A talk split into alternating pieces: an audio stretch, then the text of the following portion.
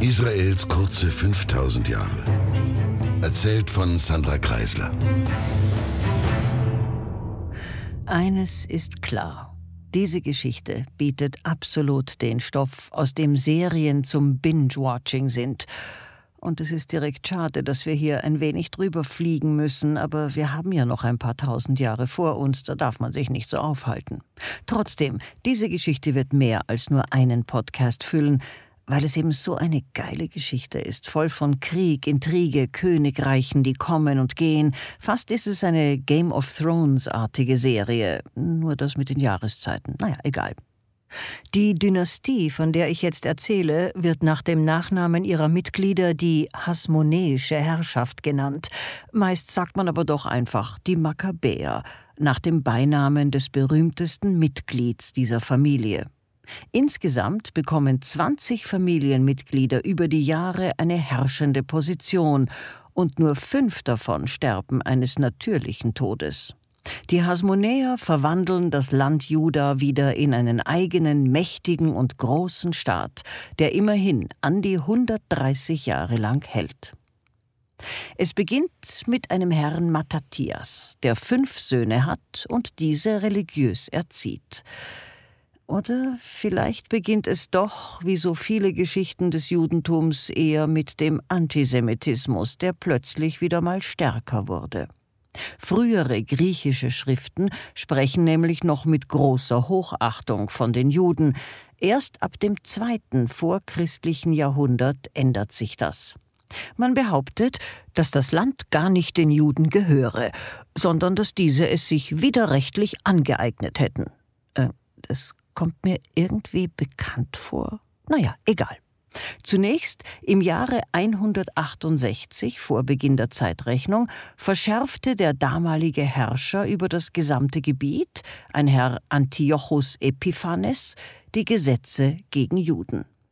Während er in anderen Landesteilen andere, vor allem animistische und vielgötternde Religionen durchaus tolerierte, ja sogar unterstützte, verbot er plötzlich die Ausübung des als einzigem monotheistisch denkenden Judentums. Wer seine Söhne beschnitt oder den Schabbat, den Ruhetag einhielt, sollte mit dem Tode bestraft werden. Juden wurden gezwungen, Schweinefleisch zu essen, und das Schlimmste, der Tempel in Jerusalem wurde von ihm erst geschändet und beraubt und dann auch noch Zeus geweiht. Und hier kommt eben der oben erwähnte Herr Matthias ins Spiel. Seine Familie war eine Priesterfamilie, die große Wertschätzung genoss, Inzwischen lebte er durch die massive Rückwanderung nach Juda unter der friedlichen und toleranten ptolemäischen Herrschaft der Hauptteil der Judenheit wieder in unserer Region, in der alten Heimat, und die Gemeinden, die anderswo zurückgeblieben waren, in Ägypten, im ehemaligen Babylonien, in Teilen des Orients und anderen Orten außerhalb des griechischen Einflussgebiets, die waren alle weit verstreut, sie waren relativ machtlos und spirituell ebenfalls in Richtung Jerusalem orientiert. Sie hätten ohne die Masse der Juden in Judäa und darum herum voraussichtlich nicht die Kraft gehabt, eine jüdische Nation und ihren Eingottglauben weiter durch die Jahrhunderte zu tragen. Und so war der damalige Herrscher der Seleukiden, der oben schon benannte Antiochus Epiphanes, überzeugt, er könnte diese renitenten jüdischen Untertanen mit Gewalt schon erziehen. Er dachte, dass er mit der Hilfe der eben schon recht hellenisierten judäischen Oberschicht und des ihm tief ergebenen Amtsvorsitzenden der Judenheit, einem Herrn Menelaos, die bösen Monotheisten schnell in den Griff kriegen würde. Aber er hat, wie das ja häufig von sehr weit oben aus ist, nicht gecheckt, dass es eben gar nicht einzelne Juden in der Provinz Judaia waren, es war die Mehrheit.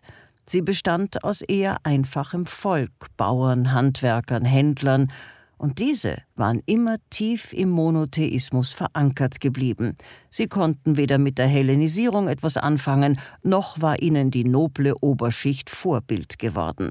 Mit einem Wort, der Herr Menelaos hatte kaum eine Machtbasis im Volk.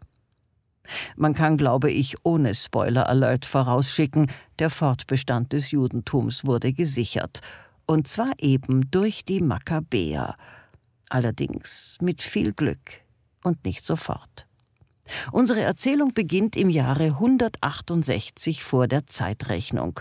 Die Juden von Modein, einer kleinen Stadt am Fuße der judäischen Berge, werden versammelt und müssen an einem heidnischen Opferritual teilnehmen. Große Aufregung in der Menge. Man kann es sich gut vorstellen. Die Ängstlichen, die Wütenden, die Folgsamen und die Neugierigen und Matthias, auch Matityahu genannt, der Patriarch der Familie, und seine fünf halberwachsenen Söhne im Zentrum des Geschehens. Er wird immer wütender. Er ist ein hochgläubiger Mann, und er findet es frech, dass eine weit entfernte und fremdländische Macht ihm erzählt, was er zu glauben hat, und so äußert er nicht nur lautstark und aus ganzem Herzen Protest, sondern er erschlägt im Ärger sogar einen Juden, der für Antiochus arbeitet. Und das ist Mord, und er muss fliehen.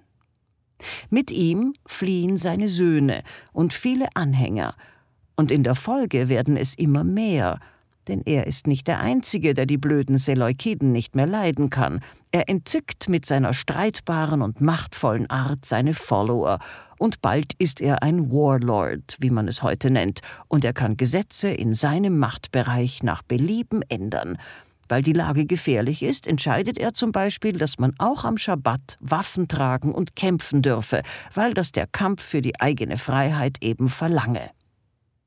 Trotzdem ist die Gruppe noch nicht so stark, und so traut er sich noch nicht einen offenen Krieg gegen die Seleukidenherrschaft in der Provinz Judaia auszurufen. Sie verüben also Guerilla-Attentate, würde man heute sagen, Robin Hood-mäßig aus dem Wald, und mit viel Erfolg.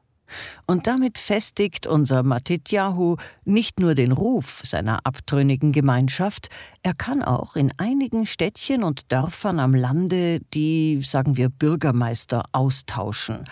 Und so sichert er unter seiner Herrschaft langsam, aber zunehmend immer mehr Gebiet mit Getreuen ab. Aber er stirbt bald, das Leben als Renegat in den Bergen ist doch etwas anstrengender, als er ahnt.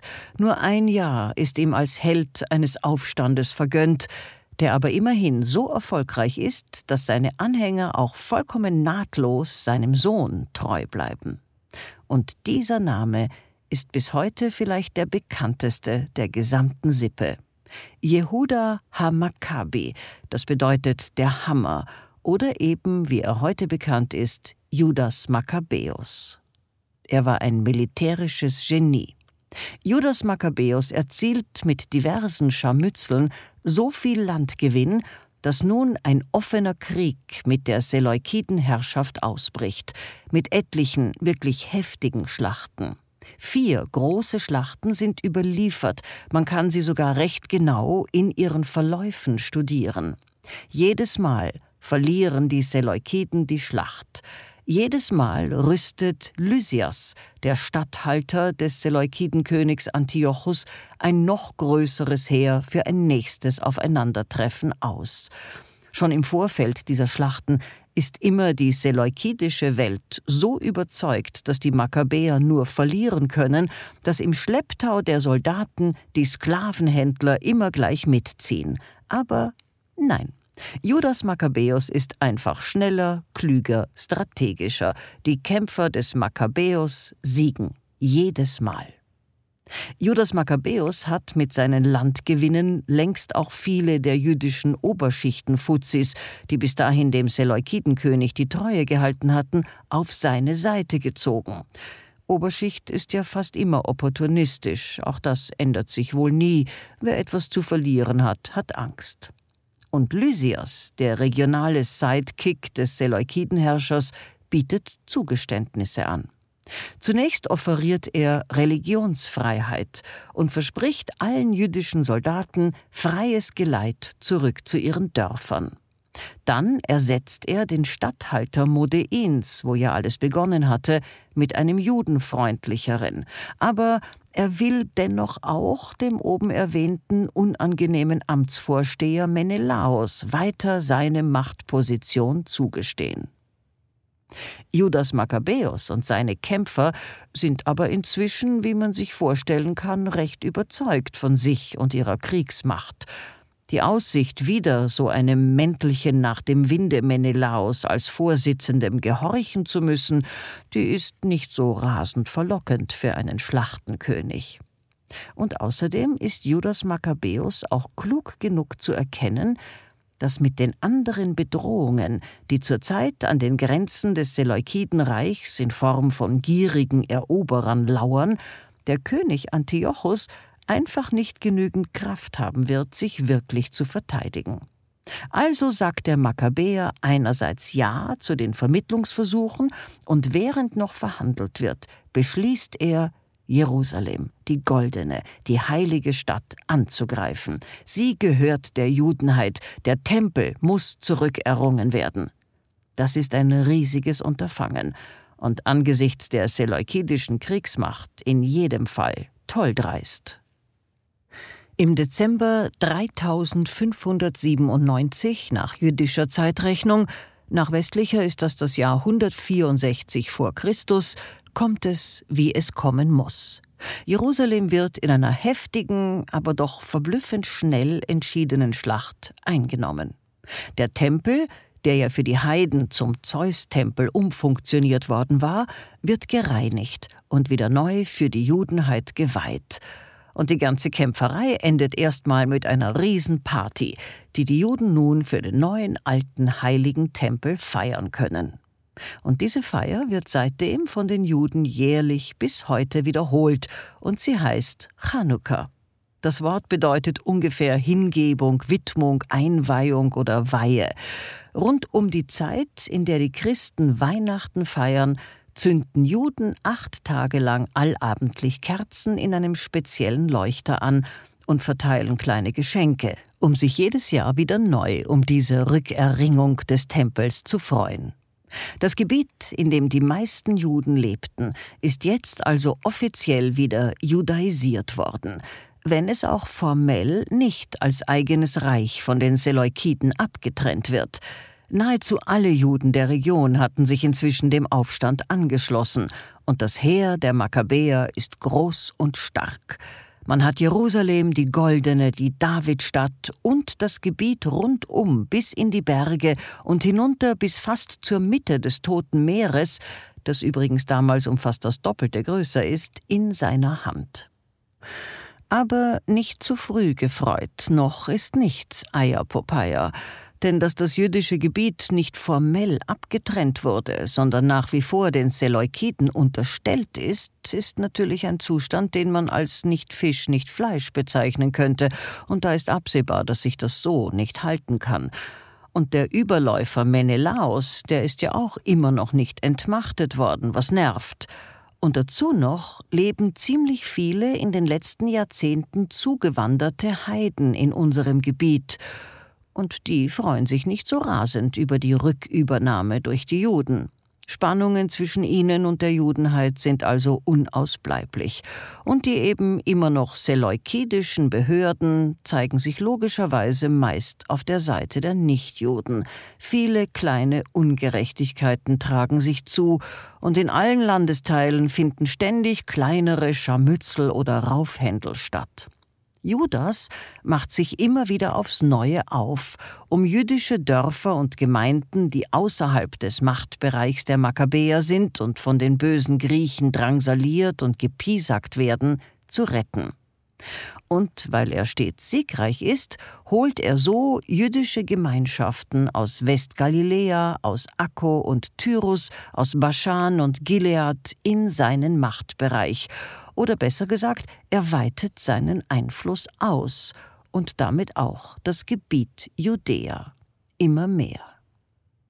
Und dann stirbt Antiochus, der König der Seleukiden, und sein Sohn und Nachfolger, der wie einfallsreich ebenfalls Antiochus heißt, ist noch recht jung, weswegen der bereits benannte Herr Lysias, davor nur Ersatzmann, das Heft endgültig in seine Hand reißen kann. Er wird quasi der Vormund des minderjährigen Königs, und er hat nicht ganz unberechtigt Sorge, dass sich die Judenheit in einem eigenen Staat, Punkt in der Mitte des Seleukidenreiches, etwas zu wichtig machen könne. Die Makkabäer nehmen ja doch immer mehr Raum ein, und wenn sie das jetzt amtlich machen wollen und auch die Verwaltung komplett ersetzen, dann wird es Oha mit seiner eigenen Macht, das ist ihm klar. Und er findet also das Gebiet Judäa strategisch zentral. Außerdem ist er wohl auch immer noch nachhaltig beleidigt durch die vorigen Siege der Makkabäer. Kurzum, Lysias hat nichts gelernt von seinen vorigen Niederlagen. Er will doch wieder Krieg führen und den Juden endgültig zeigen, wo der Bartel den Most holt. Das ist übrigens, wenn ich kurz abschweifen darf, eine Redewendung, die weder mit einem Herrn Bartel noch mit einem Getränk zusammenhängt. Sie stammt aus dem Jiddischen und sie bedeutet eigentlich so etwas wie, wo die Brechstange das Geld herholt, wer also mit Gewalt siegreich ist. Barsel bedeutete Brecheisen und Maus, daher stammt auch der Begriff Moos, das Geld. Unser Bösewicht Lysias jedenfalls tauscht erstmal ein paar Statthalter aus. Wie gesagt, offiziell ist er ja Staatsmacht und er zwingt sogar einen davon mit vorgeschobenen Behauptungen zum Selbstmord. Und dann zieht er mit einem riesigen Heer, mehr als je zuvor, in eine Schlacht. Und die ist wirklich heftig. Eleazar, ein geliebter Bruder von Judas Makkabäus, fällt und eine Festung kapituliert. Mit einem Wort, es steht spitz auf Knopf, wie es so schön heißt. Die Hölle bricht los. Aber gerade in dieser Gefahr entfachen Judas und seine Leute unglaubliche Kräfte.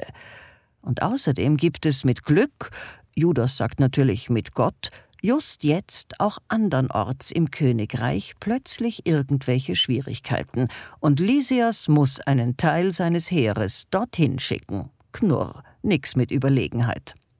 Aber jetzt stehen beide Seiten ernsthaft unter Druck, und so erklären sie sich auch bereit, ernsthaft zu verhandeln. Nun soll, wichtigster Punkt, überall, wo Juden wohnen und daher auch außerhalb des aktuellen makkabäischen Machtbereichs, völlige, nachdrückliche und auch von den Staatsbeamten verteidigte Religionsfreiheit herrschen, eine große Errungenschaft für den Makkabäer. Und es geht weiter. Der Überläufer Menelaos wird erst entmachtet und dann enthauptet. Andersrum wäre es auch nicht so lustig. Aber dann muss auch Lysias etwas bekommen. Und so wird zwar ein etwas gemäßigter, der alten Religion gegenüber freundlicherer, aber dennoch hellenistischer Hohepriester berufen, ein Herr Alkimus. Judas Makkabäus bekommt diese wichtige Machtposition nicht. Immerhin aber darf er Feldherr bleiben, sein Heer bleibt sein Heer. Und dann wechseln die Seleukiden mal wieder Oberhoheit. Jetzt heißt der König in Keule Syrien Demetrius II. Es ist ein Name, den man sich merken muss. Und der der hält sich für einen neuen Besen, der besser kehren kann. Er will Ordnung schaffen in seinem Reich, und es kann ja nur wirklich nicht angehen, dass es da direkt an der Grenze zu den Ptolemäern ein paar Judenbengel gibt, die sich wichtig machen. Ihm gehört das Reich. Also rüstet er ein wahrhaft riesiges Heer aus, um in Judäa einzuziehen. Alkimus neue Rückendeckung will er auch verschaffen, und er will vor allem die Makkabäer auf ihren Platz verweisen. Diese Armee ist so groß, dass die Juden wieder etwas zu bibbern anfangen und vor allem den Nipp verlieren zu kämpfen, weil sie ja den Urgrund für ihren Aufstand, absolute Religionsfreiheit, schon erreicht hatten. Und so dreht sich des Makkabäus Glück. Der Heerführer Bakrides gewinnt ohne viel Not, und die Griechen ziehen wieder in Jerusalem der goldenen, der Heiligen ein stellen Sie sich tragische und bombastische Musik vor. Aber es ist nicht das Ende vom Lied. Bakrides ist nämlich so rachsüchtig und sadistisch, dass sich in kurzer Zeit die Judenheit doch wieder in großem Furor hinter Judas Makkabäus stellt. So haben sie nicht gewettet. Und Judas, der ist klug genug, nicht gleich dort, wo das größte Heer steht, anzufangen, er freut sich zwar drauf, die Seleukiden aufs Neue zu verkloppen, aber doch lieber erst mal dort, wo er sich auskennt, im Gebirge. Natürlich gewinnt er stets. und man versucht sogar nochmal Waffenstillstandsgespräche, aber beim dritten Mal muss man es doch gelernt haben, dass die Juden sich keine Priesterchefs mehr von oben einsetzen lassen, eher würden sie bis zum bitteren Ende kämpfen. Judas der Makkabäer gewinnt also wieder alle Schlachten. Es geht eine Weile hin und her, und sein letzter großer Sieg ist im Jahre 161 vor Beginn der Zeitrechnung in Hadascha. Er pulverisiert das gegnerische Heer und dessen berühmter und mächtiger Obergeneral Nikanor fällt. Damit gewinnt der Makkabäer auch Jerusalem zurück, das er ja eigentlich schon mal gewonnen hatte. Und endlich ist er auch klug genug, es nicht mehr bei Waffenstillständen und Kompromissen zu lassen. Er will unbedingt einen eigenen Staat erschaffen. Nach Jahren der Kämpfe ist das doch das Mindeste, bitteschön. Und er hat wieder Glück, denn er findet einen neuen Bundesgenossen, nämlich das machtpolitisch inzwischen ziemlich auffällig gewordene Rom. Die Römer sind zu dieser Zeit schon ganz ordentlich auf dem Vormarsch Richtung Orient, und sie haben naturgemäß Interesse daran, die Seleukiden zu schwächen. Also unterstützen sie per Dekret den Wunsch des Makkabäers, einen eigenen Staat Judäa zu schaffen. Sie stellen sich Judas als gleichberechtigte Partner vor und bezeugen einerseits eine wohlwollende Neutralität gegenüber den internen Staatsbelangen eines Königreich Judäas, andererseits aber auch, dass sie auf Wunsch mit Waffen zur Hilfe eilen würden, wenn jemand das judäische Gebiet angreifen sollte. Das ist ein wichtiger Schritt für Judas Makkabäus, vor allem auch ein diplomatischer Sieg, denn das römische Reich ist bereits jetzt deutlich größer und daher auch stärker als das zu entstehende Judäa und spricht dennoch auf Augenhöhe mit den Juden. Und sowohl das etwas kleinere ptolemäische Reich auf der Seite zum Meer als auch die immer noch mächtigen Seleukidenherrscher auf der anderen Seite des makkabäischen Machtgebiets haben durchaus Respekt vor der Kraft und Disziplin der römischen Legionäre. Diese Vereinbarung zwischen Judas Makkabäus und den Römern macht Judas auf dem internationalen Parkett mit einem Schlag von einem kriegsfähigen Renegaten zu einem ernstzunehmenden Staatsmann. Nur wie es halt so geht, immer noch ist nicht alles gewonnen. Demetrius, Kaiser der Seleukiden, ist logischerweise über die Entwicklungen nachhaltig verstimmt Zugleich hat er jetzt seine anderen Feinde im Osten, die ihn ja vorher gezwungen hatten, seine Heerscharen aufzuteilen, besiegt. Und so schickt er jetzt mal richtig was los in Richtung der Makkabäer. Der rachsüchtige und sadistische Bakrides ist der General dieses Heeres. Und nicht nur gewinnt er schon wieder gegen die Makkabäer, Judas Makkabäus, der so erfolgreiche und geliebte Feldherr, fällt. Und die Römer und ihre Versprechungen helfen genau gar nichts. Nur ein Jahr nach seinem großen Sieg und der Rückeroberung Jerusalems im Jahr 160 vor Beginn der Zeitrechnung ist Judas tot und das jüdische Volk ist seines wichtigsten und zentralen Anführers beraubt. Aber ich habe Ihnen mehrere Mitglieder der hasmonäischen Familie versprochen und ein jüdisches Reich, das wieder aufersteht. Und so wird es auch kommen. Also bleiben Sie mir bitte treu und bleiben Sie gesund. Eine Produktion von MENA Watch, dem unabhängigen Nahost-Think Tank. Auf unserer Website finden Sie täglich aktuelle Informationen und Analysen. Besuchen Sie uns.